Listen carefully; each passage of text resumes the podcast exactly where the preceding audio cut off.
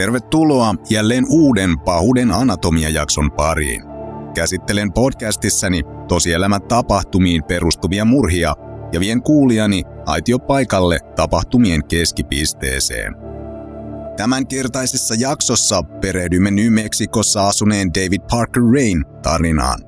Naisia vihaava sadisti osoittautui yhdeksi Yhdysvaltain historian pahimmista tappajista, joka tunnetaan paremmin nimellä The Toy Box Killer. Jakso sisältää seksuaalista väkivaltaa, joten jatka kuuntelua oman harkintasi mukaan. Minun nimeni on Ossian, sukelletaan suoraan tosi tarinan pariin.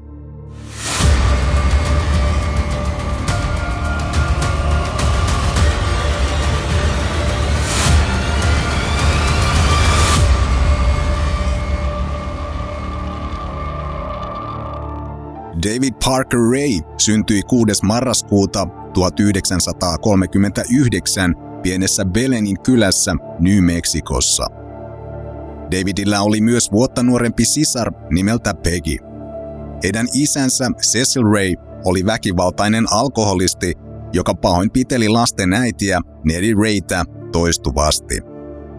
Eron jälkeen lapset asuivat isovanhempiensa luona jossa heidän kasvatuksestaan vastasi kovaa kuria pitävä isoisä. Isoäidin kuoltua lapset erotettiin toisistaan ja David jäi asumaan yksin isoisänsä kanssa. Nuori teini-ikäinen David oli epäsosiaalinen ja ujo erityisesti tyttöjen seurassa. Käytöksensä vuoksi hän joutui ikätoveriensa kiusaamaksi opiskeluaikoinaan. Epävarma ja itseään etsivä David alkoi lääkitsemään epävarmuuttaan alkoholilla ja huumeilla. Isä kävi satunnaisesti vierailemassa poikansa luona. Hän toimitti pojalleen sadomasokistista pornografiaa kuvaavia lehtiä ja David alkoi ruokkia mieltään perverseillä fantasioilla naisten raiskaamisesta, kidutuksesta ja jopa murhaamisesta. Koulun päätyttyä David liittyi armeijaan jossa hänen palveluksensa kuului työ yleismekaanikkona. Hän suoritti palveluksensa asevoimissa loppuun erinomaisin arvosanoin ja muutti asumaan New Mexicoon pienen kaupunkiin nimeltä Truth or Consequences. Kotikaupungissaan David tienasi elantonsa toimimalla puiston vartijana ja automekaanikkona. Turmeltuneet seksuaaliset mieltymykset huomioiden ei ollut yllätys, että Davidin avioelämä ei ottanut onnistuakseen. Hän oli naimisissa neljän eri naisen kanssa, mutta kaikki avioliitot jäivät lyhytikäisiksi ja päättyivät lopulta eroon. Hänellä oli avioliitoistaan kaksi tytärtä, joista nuorempi Jesse Ray asui myöhemmin Davidin luona. Neljännen karjutuneen avioliiton jälkeen David tapasi naisen nimeltä Cindy Handy. Pari tuli välittömästi hyvin toimeen toistensa kanssa. He jakoivat keskenään samankaltaisia synkkiä mieltymyksiä ja pian tapaamisensa jälkeen 1986 kaksikko muutti yhteen. Talo sijaitsi kaupungissa nimeltä Elephant Butte, joka sijaitsi aivan New Mexicon suurimman järven tuntumassa. Vain hieman tämän jälkeen David osti 7,5 metrisen trailerin talonsa takapialle ja aloitti vaunun kunnostamisen voidakseen toteuttaa rauhassa seksuaalisia fantasioitaan yhdessä uuden tyttöystävänsä kanssa. David käytti vaununsa varusteluun lukemattomien työtuntien lisäksi rahaa yli 100 000 dollaria. Traileri kätki sisäänsä todellisuudessa kidutuskammion, jota mies itse kutsui nimellä Toybox. Samoihin aikoihin Davidin tytär Jessie ilmoitti isänsä epäilyttävistä toimista FBIlle, mutta tytön kertomuksia ei otettu tosissaan. FBI haastatteli Davidia muutamaan otteeseen, mutta ei löytänyt viitteitä rikoksista ja lopetti tapauksen käsittelyn noin vuoden kestäneen tutkinnan jälkeen.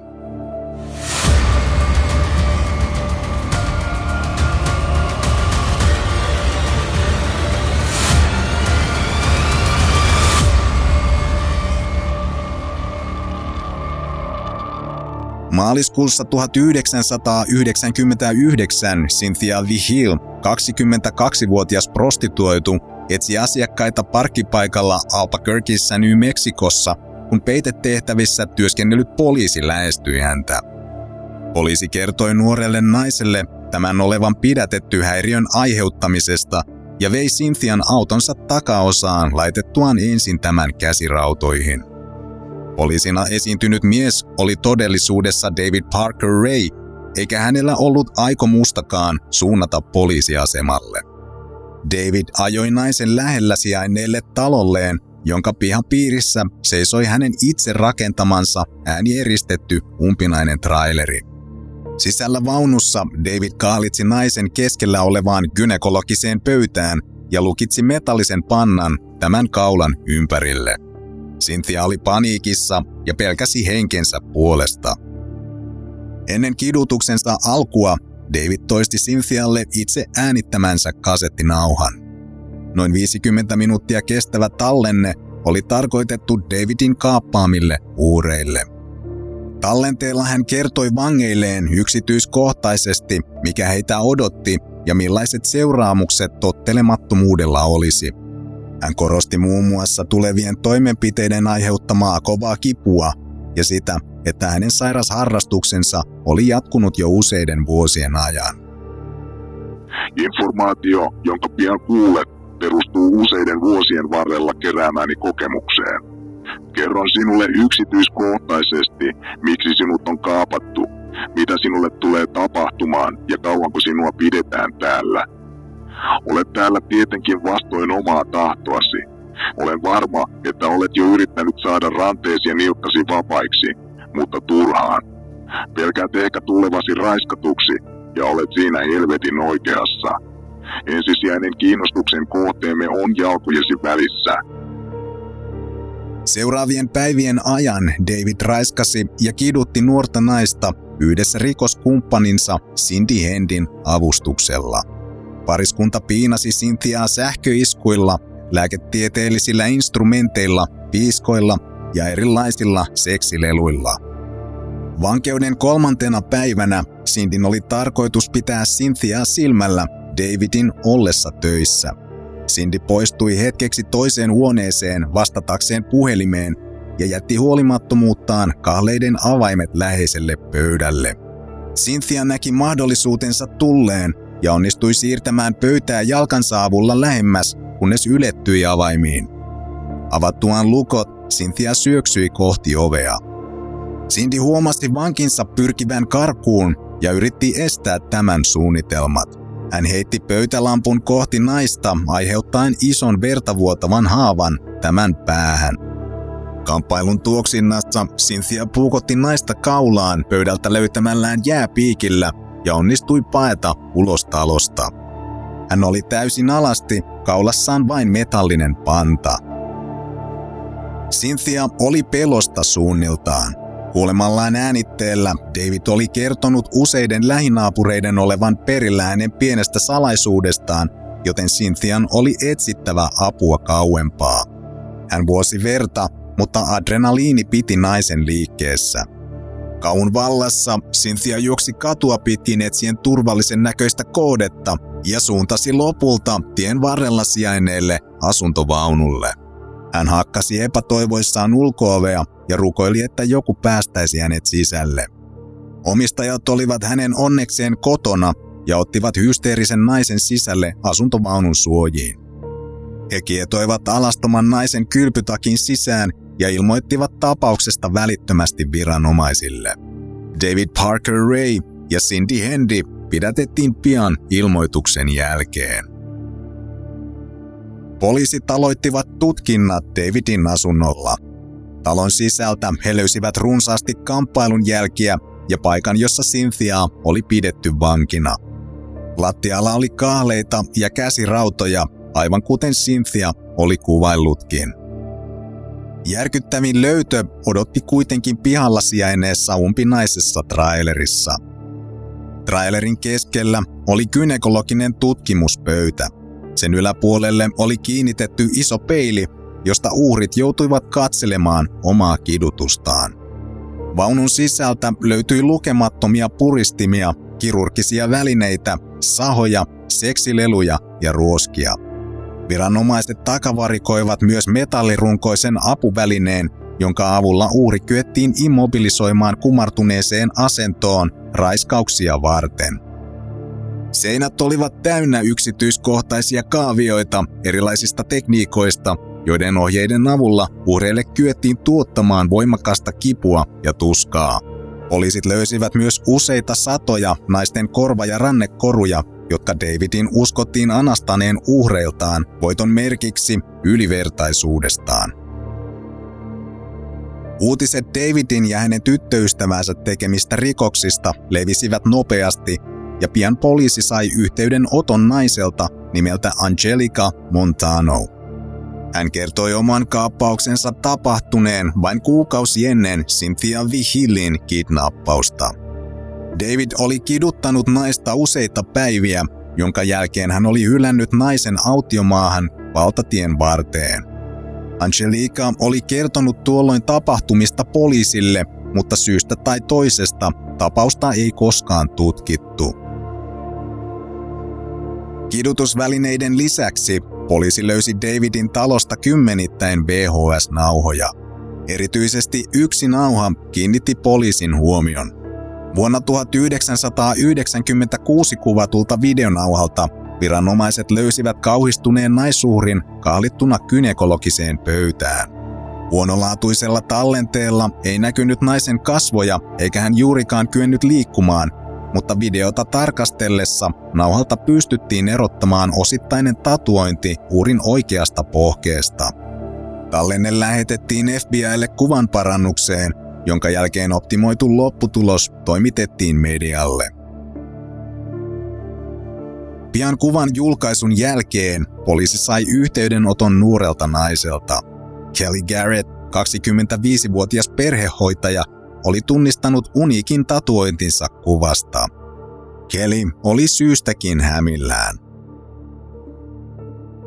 FBI kertoi naiselle, miten kuva oli päätynyt viranomaisten haltuun. Kelly ei muistanut koskaan vieraillensa Davidin kotona, mutta oli toistuvasti nähnyt ahdistavia painajaisia. Unissa hänet oli kahlittu pöytään ja hänen suunsa oli peitetty ilmastointiteipillä. Vasta FBIn yhteydenoton jälkeen Kelly vihdoin ymmärsi, että painajaiset eivät olleetkaan pelkkää unta. 24. heinäkuuta 1996 Kelly oli ollut baarissa viettämässä iltaa Davidin tyttären Jessie Rain kanssa. Tämän jälkeen naisesta ei oltu tehty havaintoja useisiin päiviin. Tajuton Kelly löydettiin myöhemmin autiomaasta muistinsa menettäneenä. Hänen selviytymisestään huolimatta poliisit eivät päässeet asian käsittelyssä pitkälle ja tutkimukset kuivuivat kasaan. Aviomieheltään järkyttynyt Kelly ei juuri saanut tukea. Mies ei niellyt naisen tarinaa muistinmenetyksestä, vaan epäili tätä syrjähypystä ja jätti vaimonsa pian tapauksen jälkeen. Vaikka Kelly ei muistanutkaan tapaukseen liittyviä yksityiskohtia, poliisi oli jo tehnyt kylmäävän löydön Davidin kotoa. Miehen itse äänittämän tallenteen avulla viranomaisille selvisi, miksi Kelillä ei ollut muistikuvia tapahtumista. David käytti natriumtiopentaalia ja fenobarbitaalia varmistaakseen, että uurit eivät muistaneet tapahtumista mitään. Tallenteelta kävi myös ilmi, että David oli kiduttanut ja mahdollisesti murhannut jopa useita kymmeniä nuoria naisia. Varmuutta asiasta ei ollut, mutta syyttäjä uskoi vahvasti Davidin olevan paljon enemmän kuin vain sadistinen kiduttaja. Poliisilla oli siis hallussaan mahdollisesti yksi Yhdysvaltain historian pahimmista sarjamurhaajista. Viranomaisilla oli nyt äänitteen lisäksi tiedossaan kolme uuria, jotka voitiin yhdistää paikkaan. Murhaoikeudenkäyntiä varten syyttäjä tarvitsi kuitenkin vielä kipeästi lisää todisteita. Ilman ruumiita miestä vastaan ei olisi riittävästi näyttöä. David ei ollut kuitenkaan ottanut huomioon aivan kaikkea. Miehen tyttöystävän selkäranka murtui kuulusteluissa ja kertoi Davidin tunnustaneen hänelle ainakin 14 murhaa ja ruumiiden olinpaikat. Cindy paljasti myös kaksi uutta rikoskumppania. Davidin tytär Jessie Ray ja mies nimeltä Dennis Roy Jansi. Dennis myönsi osallistuneensa yhden uhrin, Mary Parkerin, murhaan.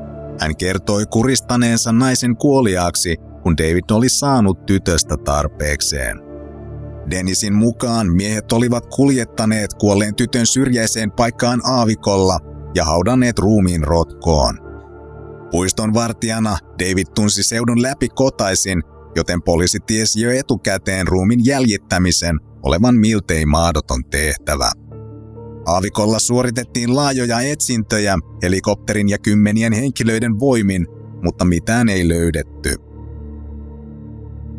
Ilman ruumista miestä ei voitu syyttää murhasta, ja päätavoitteen murentuessa syyttäjän ensisijaiseksi tavoitteeksi muodostui saada David tuomituksi kidnappauksista, törkeästä pahoinpitelystä, seksuaalisesta väkivallasta ja salaliitosta.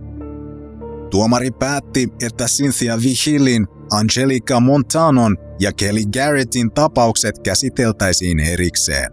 Syyttäjä oli vahvasti päätöstä vastaan, koska naisten todistukset olisivat yhdessä taanneet vahvemman näytön Davidia vastaan. Angelica Montano kuitenkin kuoli yliannostukseen ennen oikeudenkäyntinsä alkua ja vei todistuksensa mukanaan autansa. Davidin kohtalo oli enää kahden todistajan varassa. Kelly Garrettin oikeudenkäynti Davidia vastaan alkoi 29. kesäkuuta vuonna 2000. Huonoista muistikuvistaan huolimatta, Kelin tuli saada valamiehet vakuuttuneeksi siitä, että David oli kidnappannut, kiduttanut ja raiskannut hänet. Puolustus kuitenkin hyökkäsi määrätietoisesti Keliä vastaan ja kyseenalaisti tämän tarinan kaikilta osin. Puolustuksen mukaan häntä ei voitu pitää luotettavana todistajana tämän hämärien muistikuvien nojalla. David väitti, että Kelly oli saapunut paikalle omasta tahdostaan ja seksuaaliset teot suoritettiin yhteisymmärryksessä. Davidin tallentama nauhoite ja puolustuksen väite suostumuksellisesta seksistä olivat tietenkin vahvasti ristiriidassa keskenään. Syyttäjä ei kuitenkaan voinut käyttää äänitettä todisteena. Kelly ei kyennyt muistamaan, oliko David toistanut tallenteen myös hänelle, joten tuomari ei näin ollen pitänyt äänitettä relevanttina todistuskappaleena tapauksessa. Kahden viikon oikeudenkäynnin jälkeen valamiehistö vetäytyi pohtimaan päätöstään. Käytännössä syyttäjän koko näyttö oli Kelin todistuksen varassa. Valamiehistö ei päässyt yksimieliseen tulokseen tuomiosta, joten 13. heinäkuuta 2000 tuomari määräsi oikeudenkäynnin rauenneeksi. Tapauksesta päätettiin kuitenkin järjestää uudelleen käsittely ja yhdeksän kuukautta myöhemmin aloitettiin uusi oikeudenkäynti. Uusi tuomari päätti syyttäjien onneksi, että Davidin äänittämä nauhoite oli olennainen todistuskappale ja sen esittäminen oikeudessa sallittiin. Kelly oli uupunut ja ahdistunut ensimmäisen oikeudenkäynnin jälkeen, mutta saadakseen Davidin telkien taakse hän nousi uudelleen todistamaan miestä vastaan. Jälleen kerran näyttö nojasi suurelta osin Kellin todistukseen. Viikon kestäneen uudelleenkäsittelyn jälkeen 16. huhtikuuta 2001 viisi tuntia kestäneen pohdinnan jälkeen valamiehistö palasi viimein yksimielisen päätöksen kanssa. Kelin tapaan myös Cynthia Vigilin ensimmäinen oikeudenkäynti raukesi valamiehistön erimielisyyksiin mutta uudelleen käsittely tuotti tulosta myös tässä tapauksessa. David Parker Ray todettiin syylliseksi kaikkiin syytteisiin ja miehelle tuomittiin 224 vuotta vankeutta. Davidin tytär Jessie Ray tuomittiin yhdeksäksi vuodeksi vankeuteen. Tuomio kuitenkin lyheni radikaalisti Davidin ja syyttäjän välillä tehdyn sopimuksen myötä. David luopui oikeudestaan valittaa tuomiostaan ja vasta palveluksena hänen tyttärensä vapautettiin syytteistä osallisuudestaan kidnappauksiin. Dennis Jansi myönsi syyllistyneensä toisen asteen murhaan ja tuomittiin 80 vuodeksi vankeuteen. Hänet vapautettiin ehdonnalaiseen 2011, mutta mies joutui takaisin vankilaan vain kolme kuukautta myöhemmin rikottuaan ehdonalaistaan. Davidin tyttöystävä Cindy tuomittiin 36 vuodeksi vankeuteen, mutta nainen vapautettiin jo 15. heinäkuuta 2019. Pitkästä tuomiostaan huolimatta David ehti istua vankilassa vain muutaman kuukauden ajan, kun hän yhtäkkiä kuoli sydänkohtaukseen 62-vuotiaana. Virallinen arvio Davidin uhrien määrästä on jopa 60. Davidin uskotaan hävittäneen kymmeniä ruumiita läheiseen järveen ja sen ympäristöön. Kylmäävistä luvuista huolimatta miestä ei koskaan tuomittu murhista. Kuulit jo aiemmin jakson alkupuolella lyhyen suomennetun näytteen Davidin nauhoittamasta tallenteesta. David toisti miltei 50 minuuttisen tallenteen vangeilleen ennen kidutuksen alkua. Se sisälsi runsaasti graafisia kuvauksia uhrien tulevasta kohtelusta, raiskauksista ja väkivallasta. Olen lisännyt jakson loppuun alkuperäisestä tallenteesta suomennetun dramatisoinnin.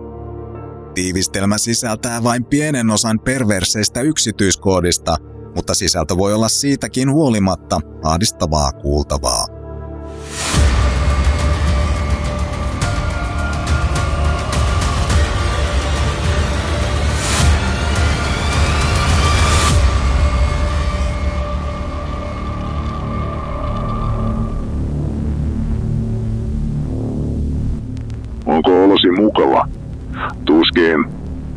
Ranteet ja nilkat kaalittuina. Olet luultavasti sekaisin ja peloissasi. Täysin ymmärrettävää olosuhteet huomioon ottaen. Mutta nyt sinun pitää hetkeksi kerätä itsesi ja kuunnella tarkkaan tätä nauhoitetta. Informaatio, jonka pian kuulet, perustuu useiden vuosien varrella keräämäni kokemukseen. Kerron sinulle yksityiskohtaisesti, miksi sinut on kaapattu, mitä sinulle tulee tapahtumaan ja kauanko sinua pidetään täällä. Olet täällä tietenkin vastoin omaa tahtoasi. Olen varma, että olet jo yrittänyt saada ranteesi ja nilkkasi vapaiksi, mutta turhaan. Pelkäät ehkä tulevasi raiskatuksi ja olet siinä helvetin oikeassa. Ensisijainen kiinnostuksen kohteemme on jalkojesi välissä. Sinut raiskataan perusteellisesti useita kertoja päivässä. Totuttelu vaatii sinulta ponnisteluja, eikä se tule olemaan helppoa, mutta se ei kiinnosta minua vittuakaan. Sinut pidetään alasti kaaleissa kuten eläin, ja sinua tullaan käyttämään hyväksi milloin haluamme ja miten haluamme. Parempi siis alkaa totutella ajatukseen, koska pysyt täällä, kunnes saamme sinusta tarpeeksemme. Ja niin tulee lopulta tapahtumaan kuukauden tai parin kuluttua. Ei sen ihmeempää. Olemme varsin valikoivia kaappaamiemme naisten suhteen. Sanomattakin selvää, että sinulla on varmasti kivan näköinen vartalo ja olet todennäköisesti nuori. Meidän tarkoituksiimme sopivat naiset ovat seksuaalisesti kehittyneitä, pienivartaloisia, helposti koulutettavia ja alapäästään tiukkoja. Jos nuoria teinejä ei ole tarjolla, etsimme käsiimme isorintaisen lesbon jostain homopaarista. Loppujen lopuksi mikä tahansa hyvä runkoinen nuori käy. Tässä vaiheessa on täysin yhden tekevää, mihin kategoriaan sinä kuulut. Olet nyt täällä ja otamme sinusta kaiken irti. Kuten jo aiemmin mainitsin, sinua tullaan kohtelemaan kuin eläintä. Olen raiskannut naisia siitä lähtien, kun olin kyllin vanha runkkaamaan ja sitomaan pikkutyttöjen käsiä. En välitä pätkiäkään, miltä sinusta tuntuu. Oletko naimisissa tai onko sinulla lapsia? Enkä halua kuulla asiasta sanaakaan. Täällä sinusta ei välitä kukaan, eikä statuksesi ole yhtään koiraa parempi. Olet arvokas meille ainoastaan viehättävän kehosi takia. Pidämme huolta ruokinnastasi, veden saannista ja sinut pidetään suhteellisen siistissä kunnossa. Vasta palveluksena otamme sinusta kaiken ilon irti, erityisesti ensimmäisien päivien aikana, kun olet vielä tuore ja uutuuden viehätys on tallella. Sinua pidetään kaalittuna moniin erilaisiin asentoihin, useimmiten jalat ja polvet erillään toisistaan. Ruumiinaukkosi tulevat saamaan todellista treeniä, erityisesti peräaukkosi, koska pidän eläimellisestä menosta. Olen varma, että vietän kanssasi mukavia leikkihetkiä, mutta lopulta saan sinusta tarpeekseni. Jos olisin tappanut kaikki kaappaamani ämmät, ruumiita olisi joka puolella. Sitä paitsi en pidä tappamisesta, ellei se ole välttämätöntä. Siksi olenkin kehittänyt toisenlaisen menetelmän. Kun sinulle ei ole enää käyttöä, huumaamme sinut natriumtiopentaalin ja fenobarbitaalin yhdistelmällä. Sinut pidetään huumattuna parin päivän ajan ja aivopesun jälkeen et muista vittuakaan pienestä seikkailustamme. DNA-todisteita ei ole, koska kylvetämme sinut ja alapääsi uudellaan huolellisesti. Tulet olemaan mustelmilla ja helvetin kipeä joka puolelta. Ei varmasti kuulosta miellyttävältä, mutta parempi vaihtoehto kuin tulla tapetuksi. No, joku varmasti tulee kaipaamaan ja etsimään sinua, mutta heillä ei ole aavistustakaan, missä olet. Mitä tulee pakenemiseen, tulet varmasti miettimään pääsi puuki pohtiessasi eri mahdollisuuksia. Täysin luonnollista. Jos kaulassasi ei ole vielä metallista pantaa, tule pian saamaan sellaisen. Siitä lähtevä ketju kytketään lattiassa olevaan metallirenkaaseen. Panta poistetaan kaulastasi vasta, kun päästämme sinut vapaaksi. Leikkihuoneessamme on teräksinen lattia, katto ja seinät. Ulkooven saranat on hitsattu kiinni. Joka kerta, kun sinut jätetään yksin huoneeseen, ranteesi kaalitaan. Elektroniset sensorit älyttävät, jos liikut huoneessa liiaksi. Vaatteesi riisutaan pian, ellei niin ole jo tehty. Mitä tulee alastomana olemiseen, kannattaa alkaa totutella ajatukseen. Ja kuten jo mainitsin, saat säännöllisesti ruokaa ja juomaa. Ruoan saat kerran päivässä, aivan kuten koiratkin. Ensimmäisinä päivinä voit tuntea olosi nälkäiseksi, mutta totut kyllä pian rytmiin. Tiedätkin jo, että sinut on kidnappattu ja tuotu tänne vastoin tahtoasi. Täällä ainut tarkoituksesi on palvella meitä seksiorjana. Joillekin tytöille se on kova pala nieltäväksi, mutta et pääse pakoon, etkä voi kieltäytyä. Sinun on vain otettava vastaan kaikki, mitä me sinulle päätämme tehdä. Jotkut naisista rukoilevat ja anelevat. Useimmat itkevät, erityisesti ensimmäisten päivien aikana. No, vaihdetaan aihetta. Suurimman osan ajasta pidämme vankimme leikkihuoneessamme, mutta toisinaan viemme sinut sisälle taloon makuuhuoneeseemme. Muutamat ystävämme vierailevat luonamme toisinaan. He tietävät puistamme, joten se ei ole ongelma. Silloin tällöin saatat joutua palvelemaan myös heitä. Toisinaan järjestämme vieraillemme olohuoneessa pieniä näytöksiä, joista et varmasti tule pitämään. Kaalitsemme sinut alasti ranteista, polvista ja milkoista kiinni lattiaan.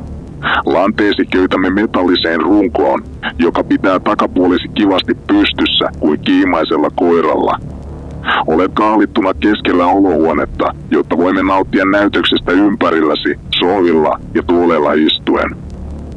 Minulla on kolme uroskoiraa, joista yksi on isokokoinen Saksan paimenkoira. Kun tuon koiran olohuoneeseen, se on luultavasti alle minuutissa sisälläsi. Kuvittele tämän ehkä olevan totaalisen sairasta, mutta et ole nähnyt vielä mitään. Pienen ystäväpiirimme keskuudessa raiskaukset, kidnappaukset ja koirasout ovat arkipäivää. Täällä mikä tahansa on mahdollista. Mutta puhutaanpa säännöistä ja rangaistuksista. Sinä olet torja ja kuri on ankaraa. On tiettyjä asioita, joita voit tehdä, ja asioita, joita et voi tehdä. Opit kyllä lopulta, koska joka kerta kun rikot sääntöä, sinua rangaistaan. Rangaistuksiin käytämme muutamia metodeja. Ruoskiminen sattuu aivan helvetisti. Kipu ja polte kestää useita tunteja. Sähköshokit taas johdetaan metallisten puristimien avulla suoraan rintoihisi. Usean tuhannen voltin sähköisku saa kehosi kouristelemaan ympäri pöytää. Takaan, että se ei tule olemaan miellyttävää. Sääntöjä on vain muutamia, mutta tulet tekemään virheitä, kuten kaikki muutkin. Ensimmäisen päivän jälkeen emme anna yhtään armoa. Parempi siis oppia nopeasti. Sinun täytyy olla täysin hiljaa ja puhut vain, kun sinua puhutellaan. Älä koskaan aloita keskustelua. Puuttelet meitä aina herraksi tai rouvaksi ja vastaat sinulle esitettyihin käskyihin protestoimatta. Teet mitä käsketään, et mitään muuta. Kun käsken sinua levittämään jalkasi, sanot kyllä herra ja toimit käskyn mukaisesti. Jos teet mitään vähemmän tai enemmän, sinut hakataan. Jos kerron haluavani suuseksiä, vastaat kyllä herra ja avaat suusi. Ja muista, älä koskaan sano ei, ellei se ole perusteltua, esimerkiksi vastauksena kysymykseen. Jos suuseksin aikana tai muulloin yrität käyttää hampaitasi, leikkaa nännisi irti. Älä potki tai vastustele millään tavoin. Olen varma, että haluat selvitä tästä kokemuksesta elossa ja samaa toivon itsekin. Mutta jos aiheutat meille minkäänlaista uhkaa, en epäröi hetkeäkään viiltää kurkkuasi auki. En pidä vankiemme tappamisesta, mutta toisinaan asioita tapahtuu. Toisinaan kaappaamamme ämmä on katkera ja yhteistyöhaluton. Täällä se ei vain toimi. Uskon, että ymmärrät olevasi heikolla jäällä. Älä yritä hyökätä minua vastaan. Pystyn tarvittaessa tekemään hirveitä asioita ja kiduttamaan sinua tavoilla, joita et voi edes kuvitella. Puhutaanpa vielä hieman huutamisesta. Toisinaan haluan kuulla sinun kirkuvan, mutta useimmiten en. Jatkuva huutaminen lähinnä vain pituttaa suunnattomasti. Huutaminen ei auta tilannettasi mitenkään ja aiheuttaa sinulle vain lisää rangaistuksia. Jos huutaminen jatkuu säännöllisesti, hiljennämme sinut suukapulalla, joka otetaan pois vain suuseksin ja syömisen ajaksi. Puhumista jo käsittelimmekin. Älä koskaan yritä aloittaa keskustelua. Älä sano mitään. Siinä taisi olla kaikki. Anna sinulle enää yhden neuvon. Ole fiksu ja selviydy. Älä huuda. Älä puhu ilman lupaa. Ole täysin hiljaa. Ole tottelevainen ja osoita asianmukaista kunnioitusta. Mukavaa päivän jatkoa.